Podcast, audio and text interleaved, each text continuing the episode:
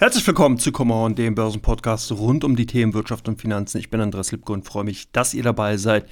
Ja, die letzte Woche hatte wieder sehr, sehr viel parat gehabt. Wir hatten mittlerweile vier Notenbank-Sitzungen und alle vier haben extrem interessanten Informationsgehalt gehabt. Das muss man ganz klar sagen, auch wenn hier vielleicht einige Zuhörer, Zuhörerinnen denken, hm, naja, Notenbanken immer so trocken. Außerdem, wenn die dann halt entsprechend ihre Zinsentscheidungen bekannt geben, dann ist ja der Drops quasi schon gelutscht. Und die Marktteilnehmer haben das ja vorher schon eigentlich größtenteils antizipiert, weil es ja mit den entsprechenden Kapitalmärkten schon kommuniziert wird. Also was ist denn da groß dran? Ja, zum einen hat man natürlich die Möglichkeit, die Meinungen und Ein- und Ansichten der Notenbanker über zum Beispiel konjunkturelle Situationen und natürlich auch der Preisentwicklung in den einzelnen Volkswirtschaften klar mitnehmen zu können. Das heißt, man hat hier direkt eben durch die anschließenden Pressekonferenzen die Möglichkeit, entsprechend halt die Einschätzungen dann wahrnehmen zu können und das natürlich auch entsprechend nicht nur für die Aktienmarktaktivitäten, sondern auch in Real Life, also sprich für Finanzierung oder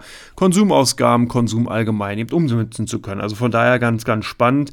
Und ich würde vorschlagen, ich gehe hier mal der Reihe nach. Am Mittwoch hatten wir die US Fed mit ihrer Leitzins-Pressekonferenz, ähm, wenn man so will. Es gab ja keine Leitzinsanhebung, man hatte eine Pause gemacht und die ist tatsächlich schon im Vorfeld antizipiert worden.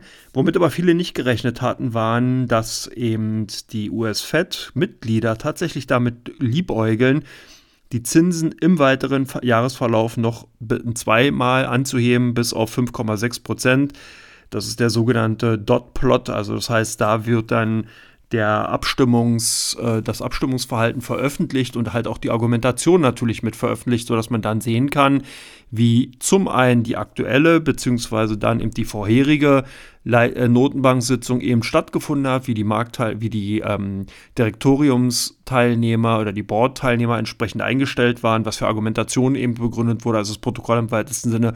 Und man kann eben auch das Abstimmungsverhalten sehen und dahingehend antizipieren, wie es dann eben bei den kommenden Sitzungen aussieht. Und hier ist es natürlich so, dass das nicht von ungefähr kommt. Wir haben halt ein weiterhin sehr, sehr hohes Zins- bzw. Inflationsniveau eher, nicht Zinsniveau, Inflationsniveau in den USA, was daher kommt, dass wir insbesondere bei der normalen Inflation, das heißt also der Kerninflation plus den Energiekosten und den Lebensmittelpreisen weiterhin auf einem relativ hohen Niveau. In den USA sind hier natürlich dann die Notenbanker einfach die Gefahr sehen, dass diese hohe Pro Preisniveaus und die Preissteigerungen, die ja noch ersichtlich sind, einfach dazu führen könnten, dass der Konsum sich hier langfristig eben rückläufig entwickeln könnte und demzufolge haben dann eben hier die amerikanischen Notenbanker doch eher den Fokus darauf, die Zinsen weiter anzuheben und demzufolge dann eben der Inflation entgegenkommen zu können. Es gibt aber auch schon einige kritische Worte, das ist auch nicht ganz unbegründet. Man darf halt zum einen nicht vergessen, die Phase der Zinsanhebung, die wir zuletzt gesehen haben, die war schon sehr brachial. Das kann man nicht anders sagen. Hier ist also wirklich innerhalb von kürzester Zeit das Nullzinsniveau verlassen worden und wir sind doch eben auf einem Niveau über 5% in den USA in sehr, sehr kurzer Zeit angestiegen. Es gab natürlich dann auch die ein oder anderen Verwerfungen an den Regional- Bankensektor bzw. Regionalbankenmarkt in den USA und führte einfach auch dazu, dass viele Unternehmen aus dem Technologiesektor, also eher so die kleineren, mittelgroßen Unternehmen, einfach Probleme hatten. Zum einen mit der Refinanzierung ihrer Expansionsstrategie und was natürlich als zweites auch immer wieder ganz wichtig ist und zu verstehen sein sollte, dass eben Technologieunternehmen, die noch keine Gewinne machen, also dahingehend nicht über KGVs und dergleichen bewertet werden können mit sogenannten Discount, Discount Cashflow äh, Analysen oder beziehungsweise Berechnungen dann bewertet werden. Und wenn da natürlich der sogenannte risikolose Zins, den man ja eben auch zum Diskontieren mit heranzieht, eben größer ist, größer wird, dann wird natürlich auch der Discount, den man dann entsprechend den Unternehmen zuträgt, ähm, im Endeffekt größer. Das heißt, der Wert von dem Unternehmen, bis zu dem man dann eben die Aktien kaufen könnte oder entsprechend als mögliche Kaufzone sieht, wird halt geringer. Und das ist immer so ein bisschen der Grund, warum hier natürlich die hohen Zinsen zum einen eben wirklich tatsächlich auf der Kostenseite auftauchen und das dann eben vielen Unternehmen einfach schwierig macht zu expandieren, als auch eben auf der Investorenseite eben durch die Modelle, wie man eben dann Unternehmen bewertet, die halt noch defizitär arbeiten und da eben diesen sogenannten risikolosen Zins ranzieht, da eben im Endeffekt dann niedrigere Kursziele einfach dadurch erhält, dass man eben ein hohes Zinsniveau im risikolosen Zinsbereich erhält und das dann eben für viele Unternehmen einfach dahingehend oder für viele Investoren besser gesagt dahingehend uninteressant wird, in solche Unternehmen zu investieren. Das hat natürlich auch dazu geführt, dass gerade der Fokus auf die großen Tech-Werte gelegen hat. Das ist ja nichts Neues, das sehen wir schon seit einigen Wochen und dahingehend dann die Börsen in den USA, insbesondere durch die wenigen Technologietitel eben nach oben gezogen wurden. Aber es gab, wie gesagt, auch schon kritische Stimmen, die darauf hingewiesen haben, dass diese Zinsrekordjagd, die wir jetzt gesehen haben, einfach auch schon erste Anzeichen in der Realwirtschaft aufzeigt, dass es eben hier zu Bremseffekten, Ausbremseffekten kommt. So war es, sind es eben die ISM-Auftragseingänge und auch die Einkaufsmanager-Indizes, die teilweise sehr, sehr schwach reingekommen sind. Wir hatten auch einige Indizes, zum Beispiel den Empire State, den Philly Fed Index, die sich teilweise in den letzten Wochen wirklich heftigst entwickelt haben. Wir hatten drastische, dramatische Rückgänge, kann man schon fast sagen. Dann auch dann folgend wieder sehr, sehr starke Anstiege. Also man merkt schon, dieses Flackern bei diesen Erhebungen zeigt einfach auch die Unsicherheit, die derzeit eben bei vielen ja, Unternehmen da ist, weil man eben nicht einschätzen kann, wie sich sozusagen die zukünftige konjunkturelle Situation darstellt. Und da werden natürlich dann doch schon mal die warnenden Worte lauter. Also von daher eine ganz spannende Situation. Nichtsdestotrotz sieht man, dass die Aktienmärkte in den USA weiter steigen. Das ist auch so ein klassisches Phänomen, was man oftmals sieht wenn man äh, an den Aktienmärkten unterwegs ist, dass je pessimistischer das Umfeld wird oder ist, desto äh, höher oder schneller steigen dann entsprechend die Aktienkurse. Und äh, dieses Phänomen ist derzeit auch zu sehen. Und nicht nur in den USA, sondern auch in Europa. Und hier der Blick natürlich auf den DAX, der ja heute am Freitag ein neues Rekordkursniveau erreicht hat, über 16.400 Punkten hinausgeschossen. Für mich momentan auch eher so ein Rätsel, aber hier kann man ganz klar sagen, die Hosse nährt die Hosse. Hier sind es wahrscheinlich viele Marktteilnehmer, die einfach noch hinterher springen müssen, weil sie eben an der Seitenlinie standen. Hier sind wahrscheinlich viele Marktteilnehmer in den Märkten unterwegs, die vorher Short-Positionen, Leerverkaufspositionen haben und die jetzt eindecken müssen. Also hier werden sicherlich eher Handels- technische Aspekte die ausschlaggebende Rolle spielen, als tatsächlich eben die fundamentale Gemengelage, weil die sieht eigentlich ja auch gar nicht so rosig aus. Wir sprechen also in den USA bereits von einem spürbaren Ausbremsen der Konjunktur, also von daher kann ja die Hoffnung für europäische Aktien eigentlich gar nicht kommen. Die Blickrichtung geht also hier natürlich dann ganz klar in Richtung Asien und hier natürlich bevorzugt auf China. Komme ich aber auch gleich nochmal drauf zu. Das heißt, wir gucken jetzt mal, die EZB gestern getagt, hatte dann auch wie erwartet den Leitzinssatz um 25 Basispunkte angehoben. Was aber auch hier ganz spannend war, und zwar auf breiter Front wirklich bei den Inflationsprognosen enttäuscht. Und das ist ein Phänomen, das kann ich an dieser Stelle gar nicht auf Genuss sagen. Das habe ich schon seit Jahresanfang auch immer und immer und immer wieder betont. Die Marktteilnehmer gehen davon tatsächlich aus, dass wir eine schnelle Abkehr von der aktuellen Zinspolitik und vor allen Dingen von dem aktuellen Zinsniveau sehen werden. Und das würde ich derzeit weiterhin nicht unterschreiben. Das heißt, ich glaube nicht, dass wir eben von den Zinsniveaus, die wir aktuell sehen, in Europa als auch in den USA, eine schnelle Trendwende sehen. Das wird nicht der Fall sein, sondern die Notenbanken werden natürlich dieses Niveau, diese Kursniveau oder Leitzinsniveaus entsprechend in den Märkten wirken lassen, um dann eben die Inflation eben entsprechend natürlich auch wieder einholen zu können. Und das ist so ein bisschen der Punkt, den man ähm, derzeit so außer Acht lässt. Man immer so den Eindruck, sobald eben Notenbanken die Zinsen angehoben haben, dann werden schon die ersten Auguren äh, am Horizont gesehen, die sagen, ja, jetzt gibt es dann auch schon wieder die ersten Zinspausen und natürlich dann im Anschluss sofort wieder die Leitzinssenkungen. Und dem kann man tatsächlich wohl eine Absage machen. Und auch ganz interessant ist das selbst, dass die Ausführungen von den Notenbankern und Bankerinnen, in diesem Fall natürlich Frau Lagarde, so gut wie immer wieder einfach ignoriert werden. Also Frau Lagarde wird einfach nicht müde, nach wie vor zu sagen, dass man nicht an eine Zinspause denkt, dass man das Inflationsniveau nach wie vor zu hoch hält, dass man ganz, ganz weit weg von den 2% Barriere oder von der 2%-Marke im Endeffekt bei der Inflationsentwicklung ist und dass man hier einfach noch einen langen, langen Weg vor sich hat, um eben diesen, dieses Niveau erreichen zu können.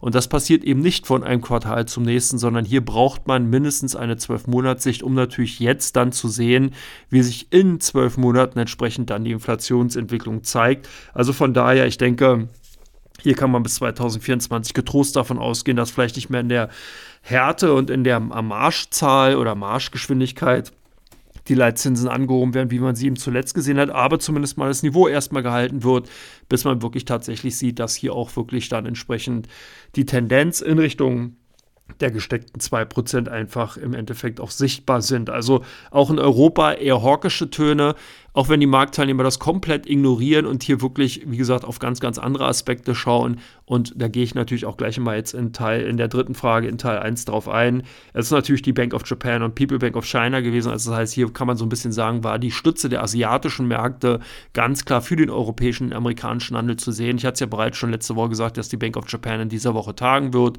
und wir auch den Common äh, Bergfest Podcast hört, der weiß das ebenfalls. Wir hatten gerade bei den beiden großen asiatischen wichtigen Notenbanken, People Bank of China, sprich also der chinesischen Notenbank und der, P äh, der Bank of Japan aus Japan, äh, in dieser Woche einige ganz, ganz interessante Aussagen und natürlich auch entsprechende Aktionen gesehen. So hat die Bank of Japan den weiterhin negativen Zinssatz beziehungsweise dann ihren ähm, den Einlagensatz bei minus 0,1% belassen und auch den, äh, die Rendite-Obergrenze für die zehnjährigen Staatsanleihen bei 0,5% unverändert kommuniziert. Das ist ganz spannend. Also ihr seht schon hier, die Bank of Japan hat ein sogenanntes Yield Curve Programm, Control Programm. Das heißt, man kontrolliert hier die japanischen Staatsanleihen dadurch, dass man eben gezielt Käufe und Verkäufe in den Märkten vornimmt, um eben die Renditen bei den japanischen Staatsanleihen entsprechend einfach ja, kontrollieren zu können. Und da ist die Obergrenze bei 0,5 Prozent. Und das ist halt dahingehend ganz spannend, weil mittlerweile dann auch die Bank of Japan direkt und indirekt zu einem der größten Gläubiger des eigenen Landes, der von Japan eben geworden ist. Das heißt, die äh, Staatseinrichtung, ähm, ja, wenn man so will, die Notenbanken halten derzeit ein Gros der japanischen Staatsanleihen. Also das ist eine ganz, ganz interessante Situation, die so auch kaum in anderen Ländern umsetzbar ist in dieser Form und die einfach auch dann natürlich sehr, sehr wilde Blüten bisher getrieben hat. Der äh, Gouverneur von der Bank of Japan, Ueda, wies auch nochmal darauf hin, dass er eben tatsächlich eher eine Gefahr darin sieht, wenn eben die Konjunktur sich abkühlen würde. Und hier sieht man auch eher, wenn man sich die Zahlen mal ansieht, die man aus Japan in den letzten Wochen bekommen hat, dass hier auch sowieso eher ein ganz, ganz zartes, leicht hellgrünes Pflänzchen zu sehen ist und gar kein wirklich richtiger großer, massiver Aufschwung eben im Endeffekt vorherrschen. Das ist halt auch das Problem. Das heißt, Herr Ueda weist eben darauf hin, dass man eben expansive Geldpolitik weiter betreiben wird. Man nimmt auch in Kauf, dass man sich die Inflation importiert. Hier hatte man ja jahrzehntelang eher das Problem gehabt, dass man eben deflationäre Tendenzen gesehen hatte. Und ich hatte an dieser Stelle auch schon mal darauf hingewiesen, die Bank of Japan ist eigentlich im weitesten Sinne der Erfinder des Quantitative Easing Programms und zwar bereits schon in den 90er Jahren. Da war hier an den, an den westlichen Industrienationen noch gar nicht dran zu denken. Da haben die da schon fröhlich dran rumgeschraubt und versucht, entsprechend durch eben äh, entsp äh, entsprechende Programme dann eben die deflationären Tendenzen in Japan in den Griff zu bekommen. Das hat relativ lang gedauert. Wer sich daran zurückerinnert, fast 20 Jahre haben, hat Japan darunter gelitten und im Endeffekt dann auch jetzt erst in der jüngsten Vergangenheit es geschafft, dass man hier wieder so ein bisschen in Richtung Inflation gekommen ist. Also von daher kann man das zumindest erstmal nachvollziehen, aber natürlich auch ein ganz schön heißer Ritt, der einfach zeigt, wie lange solche Maßnahmen noch nachwirken, wie schwierig es dann eben für Notenbanken ist, natürlich die Geister, die man rief, auch wieder entsprechend einzufangen. Und äh, demzufolge bin ich gespannt, wie das Ganze in Japan weitergeht. Aber immer wieder auch sehr, sehr interessant. Also ich kann es nur empfehlen, an dieser Stelle auch mal die Blickrichtung in Richtung Japan zu lenken und über den Tellerrand hinauszuschauen. Ist wirklich sehr, sehr spannend, was da passiert. Wie gesagt, die Bank of Japan gilt als einer der Erfinder von diesen geldmarktpolitischen Maßnahmen in dieser Form. Also eben diese kontrollierten Maßnahmen im Bereich der Anleihekäufe und Verkäufe, eben, dass man eben die entsprechenden Renditen kontrolliert und so weiter. Also ein höchst spannendes Umfeld und demzufolge halt immer wieder auch spannend, sich die entsprechende Pressekonferenz mal anzutun. Dann, ich hatte es bereits gesagt, die People Bank of China natürlich ebenfalls in die gleiche Bresche gesprungen. Hier gibt es mehrere Leitzinssätze, nenne ich es jetzt mal, oder beziehungsweise Indikationen für die Märkte worauf die Marktteilnehmer einfach schauen. Das Ganze geht natürlich und dreht sich logischerweise um die Kredittätigkeiten, Kreditaktivitäten. Und da ist die äh, Bank of Japan, äh, die People Bank of China sehr untriebig gewesen. In der letzten Woche hat also hier viele, viele Maßnahmen eben vorgenommen, hat eben doch weitere Maßnahmen angekündigt, äh, angekündigt und äh, im Endeffekt auch nochmal darauf hingewiesen, dass man eben weitere Stimulationsprogramme eben lancieren wird, um die Wirtschaft in China wieder in Gang zu bringen. Das half dann auch vielen Unternehmen, insbesondere aus dem Infrastrukturbereich, also eine China Railway und andere Unternehmen, die eben in diesem äh, Bereich tätig sind, konnten davon profitieren. Immobilienaktien natürlich auch waren ganz klar vorne zu finden, dass man eben zum Beispiel jetzt Gerüchte in dem Markt einfach äh, wahrgenommen hat, dass die chinesische Regierung eben für die Stimulation der Japan, äh, der chinesischen Wirtschaft entsprechend Staatsanleihen im Volumen von etwa einer Billion Yuan, also sprich 140 Milliarden Dollar ausgeben will, um dann eben hier so eine Art künstliche äh, ja, äh, binnenwirtschaftliche Ankurbelung vorzunehmen. Und da ist natürlich nicht weiter verwunderlich, dass dann insbesondere Bauunternehmen, Infrastrukturunternehmen und natürlich Immobilienunternehmen davon profitiert haben. Also man merkt auch hier ganz spannend, deswegen habe ich mir diese vier großen Notenbanken einfach mal in den Teil 1 mit reingenommen, um mal aufzuzeigen, wie unterschiedlich zum einen natürlich die Situation in den einzelnen volkswirtschaftlichen Regionen ist, zum zweiten auch die Vorgehensweise von den Notenbanken doch verschieden sein kann. Man hat immer so ein bisschen den Eindruck, wenn man nur auf EZB und US Fed guckt, dass die so beide gleichgeschaltet vorlaufen und man sieht dann aber, wenn man, wie gesagt, gesagt, ein bisschen weiter schaut, dass man zum Beispiel bei der Bank of Japan oder eben bei der People Bank of China eine komplett andere geldmarktpolitische Richtung sieht. Und das war auch mit der Grund, warum einfach diese Liquidität, die dann eben in die Märkte kommt, beziehungsweise dann natürlich erwartet wird, entsprechend auch für die jüngsten Kurssteigerungen bei DAX und Co gesorgt und äh, äh, so gewirkt hat, weil natürlich dann hier Investoren entsprechend über Carry Trades zum Beispiel sich weiterhin im japanischen Yen verschulden, die Gelder nehmen, in US-Dollar, Euro-Raum entsprechend investieren und dann die Börsen bzw. Aktienindizes in die entsprechende Richtung drücken. Aber es waren nicht nur die europäischen oder beziehungsweise der DAX, der in die eine oder andere Richtung gedrückt wurde, beziehungsweise hier natürlich vorzugsweise in die positive Richtung, sondern es gab auch viele, viele Einzelaktien, die sehr turbulente Börsenhandelstage vollbracht haben. Da gehe ich nämlich jetzt gleich in Teil 2 drauf ein. Bleibt also dran, wenn ihr Interesse daran habt, zu hören, welche Unternehmen in Teil 2 dabei sein werden. Sind auf jeden Fall ein paar spannende dabei. Ihr könnt euch freuen. Bis gleich. Macht's gut.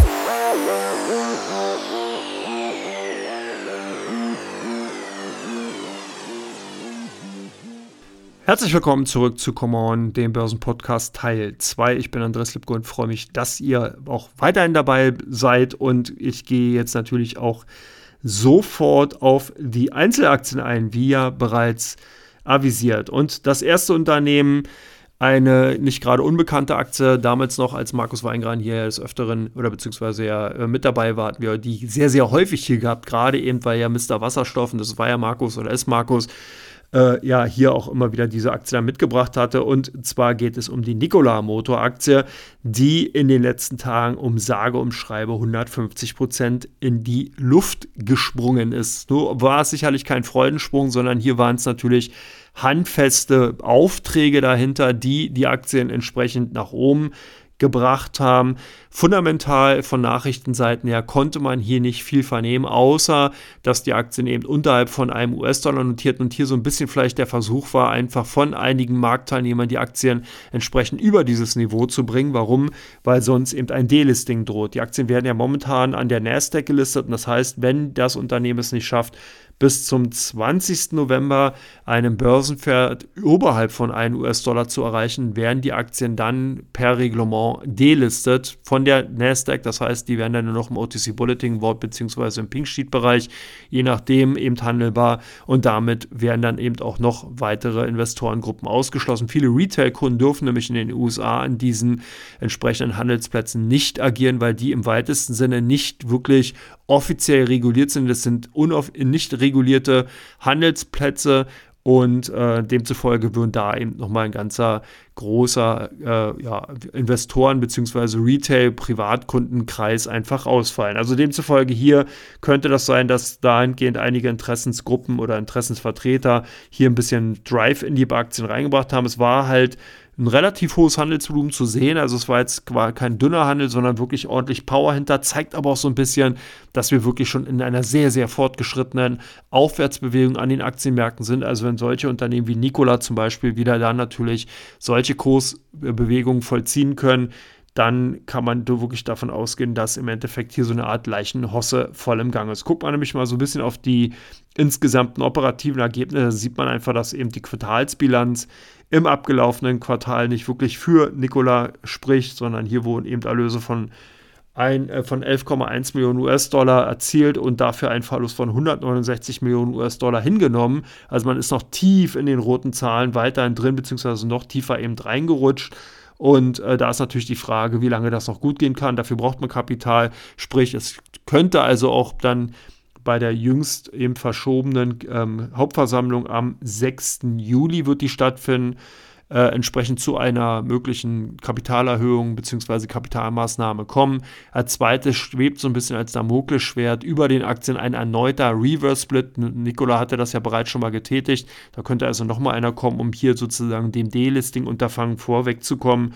Und entsprechend äh, sind das eigentlich zwei Dinge, die äh, hier erstmal zumindest gegen einen in Anführungsstrichen Investment bei den Aktien sprechen. Also das heißt, eine Kapitalerhöhung würde zu einer massiven Verwässerung führen, plus ein Reverse Split meistens dazu, dass man hier natürlich dann auch an Börsenwert sukzessive verliert. Man hat dann zwar wen, also man hat dann meistens weniger Aktien im Depot, dafür einen höheren Kurswert, aber oftmals sieht man dann eben, wenn sich operativ bei den Unternehmen nicht wirklich viel tut, werden diese Aktien dann gnadenlos wieder abverkauft bzw. dann geschortet. Und das dürfte auch der Grund gewesen sein, warum die Aktien in den letzten Tagen nochmal so heftig angestiegen sind. Es gab Informationen, dass die Shortquote bei den Aktien von Nikola wieder über 20 Prozent gestiegen ist und dass hier natürlich dann einige von den sogenannten Meme-Traders sich darauf gestürzt haben, dann eben genau diesen Marktteilnehmern sozusagen buchstäblich in den Hintern getreten haben, indem man eben dann die Aktien hochgekauft hat und diese dann sozusagen ihre Short-Position entsprechend covern mussten. Also von daher Nikola äh, weiterhin hoch, hoch, hoch, hoch, hoch spekulativ und wirklich nur für Zocker, wenn überhaupt geeignet. Ansonsten als Investment derzeit eigentlich vollkommen uninteressant. Das nächste Unternehmen sind die Adobe. Äh, die, da auf die Zahlen habe ich eigentlich besonders gewartet und habe mich auch wirklich gefreut, als die dann über die Ticker gekommen sind. Wirklich sehr, sehr interessantes Unternehmen. Bei Adobe hatte ich eigentlich dahingehend nur Zweifel, weil mir nicht ganz klar war, wie sich die Artificial Intelligence Entwicklungen eben bei diesem Unternehmen auswirken wird wie man also hier dann äh, davon betroffen sein wird, dass eben, äh, ja, eben die, die künstliche Konkurrenz, um so der künstliche Intelligenzkonkurrenz hier dem Unternehmen so ein bisschen den Chaos machen könnte. Und ähm, das war halt aber dahingehend schon mal ganz gut erklärt, auch vom Management. Da gehe ich gleich drauf ein. Erstmal vielleicht jetzt die harten Fakten. Der Umsatz ist im vergangenen Jahr, um, beziehungsweise im zweiten Quartal des vergangenen Geschäftsjahres um 13 Prozent angestiegen. Man hat also hier 4,82 Milliarden US-Dollar erzielen können und äh, damit die zuvor ähm, kommunizierten 4,78 Milliarden US-Dollar übertroffen, was natürlich gut ist und dahingehend auch nochmal zeigt, wie kraftvoll das Unternehmen insgesamt unterwegs ist der äh, Umsatz insgesamt um 12 Prozent eben im Digitalbereich gestiegen. Hier waren es eben natürlich insbesondere die Cloud-Anwendungen, die ähm, äh, sehr stark nachgefragt worden sind. Und was natürlich ganz wichtig ist, die Firefly AI, so nennt sich das äh, die Anwendung sozusagen, die künstliche Intelligenzanwendung bei Adobe, kommt sehr, sehr gut an. Man hatte also hier äh, bereits ähm, gesagt oder beziehungsweise konnte entsprechend dann bei der Zahlenvorlage mitgeben, dass die bisher in zum Beispiel Photoshop integrierte Anwendung bereits 80 Mal höher angesprochen und angenommen wurde, als man zuvor das eben bei der Photoshop-Anwendung entsprechend angenommen hat. Also man sieht, KI ist wirklich für viele Unternehmen, die es eben verstehen, diese in den operativen Geschäftsabläufen mit zu integrieren, ein wirklicher Mehrwert, der sich dann eben zeigt. Also es das heißt Firefly AI bei Adobe, derzeit bei Illustrator, Photoshop und Express zu finden, soll also jetzt dann auch sukzessive in die anderen Anwendungen mit eingebaut werden und äh, dahingehend dann einfach dafür Sorge tragen, dass einfach viele, viele Anwendungen von Adobe zusätzlich noch wesentlich mehr und stärker nachgefragt werden. Also Adobe von daher so ein bisschen meine Bedenken erstmal ausgeräumt, die Aktie natürlich entsprechend positiv reagiert, sind schon ordentlich unterwegs, aber ich denke langfristig bleiben die Aktien durchaus interessant und haben damit zumindest mal so ein bisschen die Bedenken bezüglich Artificial Intelligence im Fotobereich aus meiner Sicht heraus zumindest mal beseitigt und eben auch aufgezeigt, dass das Unternehmen damit klarkommen kann. Das nächste Unternehmen ebenfalls aus dem ähm, Internet- oder beziehungsweise äh, Digitalbereich, Zalando, ebenfalls stark angestiegen in den letzten Tagen. Woher kam es? Na, hier haben wahrscheinlich viele Investoren die Blickrichtung USA gehabt, haben sich gesagt, oh krass, hier steigen momentan wieder Technologiewerte, alles, was irgendwie im weitesten Sinne mit Internet, mit Retail-Geschäft im Internet zu tun hat, ist derzeit gefragt haben dann äh, auf Deutschland geschaut und demzufolge sind dann eben bei den Zalando-Aktien erstmal fündig geworden. Aber es war halt nicht nur Zalando, sondern auch Delivery Hero und HelloFresh, die drei in der Kombination eben in den letzten Tagen stärker angestiegen. Ähm, ich denke aber, hier muss man ein bisschen vorsichtig sein. Bei Zalando sieht es tatsächlich so aus, dass das Unternehmen zwar nicht schlecht positioniert ist, aber wesentlich zu stark weiterhin im Textilbereich eben unterwegs ist und hier natürlich auch ein bisschen sich in den letzten Jahren diversifiziert hat, aber einfach nicht stark genug. Das heißt, man ist so ein bisschen, um es mal salopp zu formulieren, zum Leben zu wenig, zum Sterben zu viel. Man sitzt genau zwischen den Stühlen, man hat keine Position, wo man wirklich sagen kann, aufgrund der Umschlagszahl, aufgrund der Gewinnentwicklung, aufgrund der Marktposition hat man hier zum Beispiel eine Art preisdiktierendes oder ein Preisdiktat inne.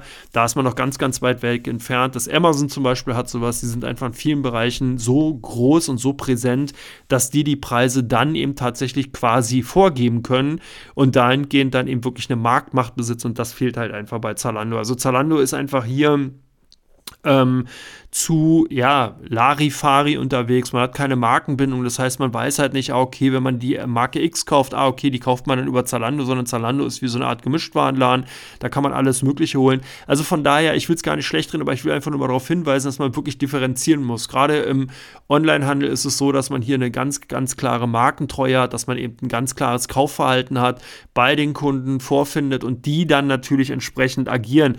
Und Zalando kann es einfach bisher noch nicht so richtig schaffen, das entsprechend zu manifestieren.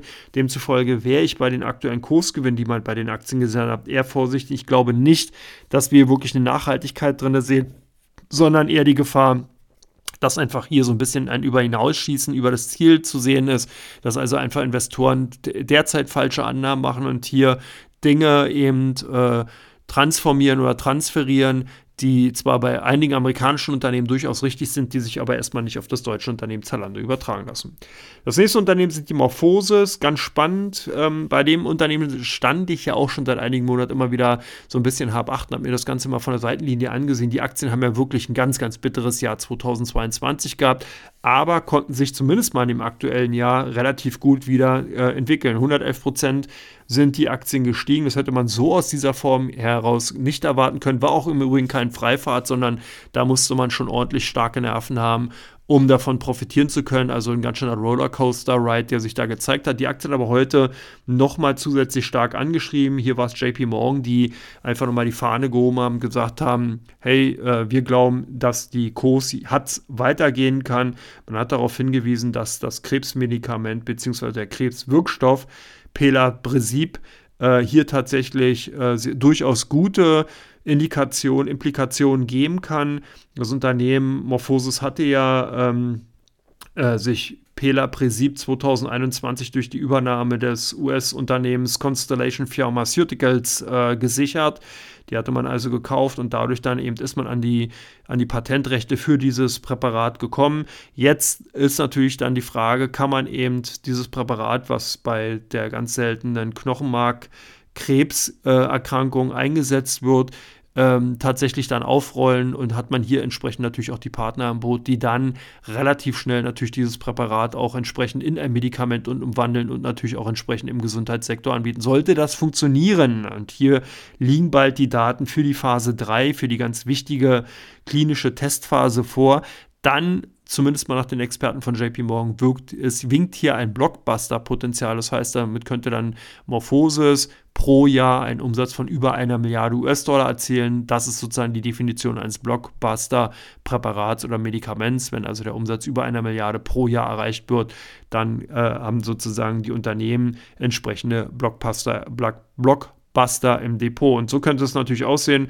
Also das heißt, JP Morgan hat hier den Daumen gehoben darauf hingewiesen, dass Morphosis das Potenzial auf jeden Fall haben könnte. Selbst wenn jetzt erstmal hier die kommenden Daten wohl nicht so gut ausfallen könnten, liegt die Chance wohl immer noch bei 50-50, dass man dahingehend dann zumindest durch eine erneute oder beziehungsweise ausgedehntere, erweiterte Testphase dann entsprechend dieses Medikament doch noch zur Zulassung bekommt. Also eine interessante Ausgangssituation. Ich bin gespannt, wie es bei Morphosis weitergeht. Für diejenigen unter euch, die dort investiert sind, Chapeau. Ich denke, da hat man natürlich auch eine interessante Story insgesamt. Den Kursrückgang, den man in den letzten Jahren gesehen hat, ich glaube auch zum Jahresanfang, der war schon sehr, sehr dramatisch und ich denke, hier ist einfach auch sehr, sehr viel überzogen worden.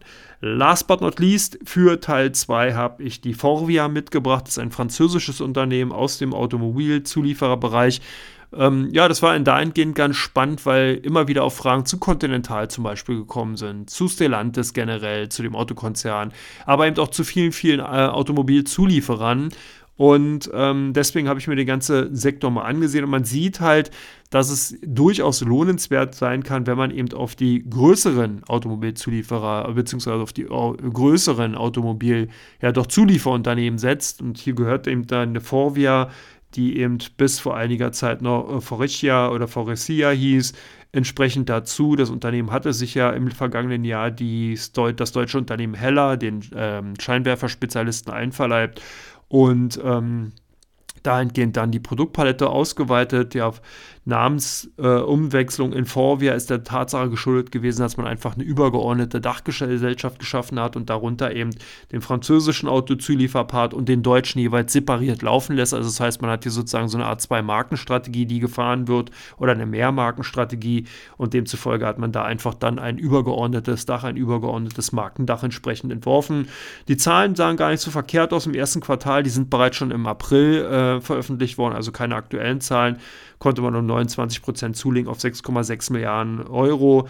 Und äh, man ist halt weiterhin von Seiten des Managements ganz positiv eingestimmt für das aktuelle Jahr, weil man eben äh, weil bereits schon erste Anzeichen daran erkennt, dass eben die Konjunktur beziehungsweise im Automotive-Sektor sich zumindest mal stabilisiert hat und auch weiter anspringt und hier natürlich die Nachfrage dann eben aus China relativ hoch ist. Also hier ist es tatsächlich so, selbst wenn eben die Konjunktur in China erstmal nur in Form einer Binnenkonjunkturerholung stattfindet und vielleicht gar nicht mal so stark dann eben die insgesamte Exportaktivität in Europa angekurbelt wird, ist es natürlich doch schon so, dass dann entsprechende Automarken, die dann dort nachgefragt werden, weil natürlich auch der chinesische Konsument an sich sich gerne entsprechende Marken fährt und nicht unbedingt nur seine eigenen chinesischen Autos fahren will, davon dann natürlich auch oder beziehungsweise damit einfach auch verantwortlich ist, dass dann natürlich die Exporttätigkeit bei den Automobilunternehmen anspringt. Also so einfach kann man das dann auch runterbrechen. Wie gesagt, Automobilzulieferer könnten so langsam davon profitieren. Ich denke,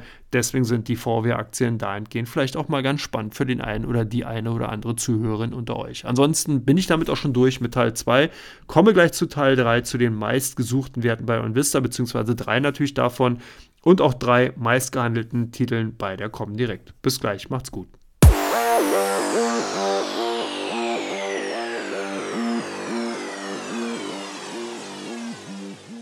Herzlich willkommen zu Come On, dem Börsenpodcast rund um die Themen Wirtschaft und Finanzen Teil 3. Ich bin Andreas Lipke und freue mich, dass ihr auch noch bis zu Teil 3 dabei geblieben seid.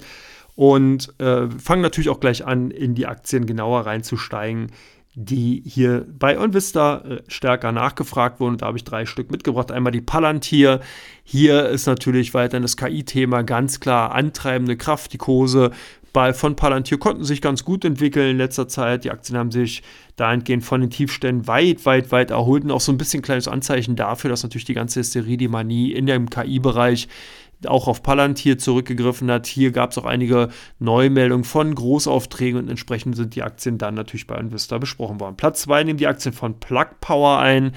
Äh, ja, ein Wasserstoffunternehmen, wie soll man es nicht anders sagen, wenn die Nikola-Aktien, ihr habt es bereits in Teil 2 gehört, entsprechend nachgefragt waren, werden. Dann guckt man natürlich auch, was gibt es da noch so für alte Favoriten und kommt natürlich auch relativ schnell auf die Plug Power. Plug Power also auch sehr, sehr stark diskutiert, ob jetzt die große Trendumkehr kommt. Dann natürlich auch der geplante Börsengang von Nucera, dem Wasserstoffbereich von ThyssenKrupp und Industrie de Nora. Da hat man natürlich auch gesehen, könnte das insgesamt der Branche nochmal so einen kleinen Push geben und demzufolge sind natürlich dann die Plug Power hier mit als einer der bekanntesten Unternehmen aus diesem Sektor einfach hitziger und stärker diskutiert worden. Last but not least die Aktien von Rheinmetall. Hier natürlich auch eben DAX-Unternehmen, klar, Rüstungsunternehmen, klar, wurde natürlich viel diskutiert. Und auch der neue Rahmenvertrag, der mit der Bundesrepublik Deutschland geschlossen ist, hat die Aktien ja dann heute am Freitag auch nochmal zusätzlich äh, nach oben gebracht, plus 4% teilweise. Hier wurde also auch schon drüber ganz, ganz fleißig diskutiert, ob entsprechend die Aktien immer noch fair bewertet sind, ob man hier noch Kurspotenzial hat, wie weit die Reise gehen kann und so weiter und so weiter. Also wenn ihr euch dieser Diskussion anschließen wollt, dann gerne bei Investor vorbeigucken und entsprechend die Aktien dort aufrufen und im Forum mitreden, mitschreiben und mitdiskutieren. Bei der Comdirect, da ein alter Bekannter, die kann man eigentlich jede Woche mitbringen. Tesla, die Tesla-Aktien haben wirklich wie an, die wie an der Schnur gezogen in den letzten Tagen auch ebenfalls Kursgewinne verzeichnen können.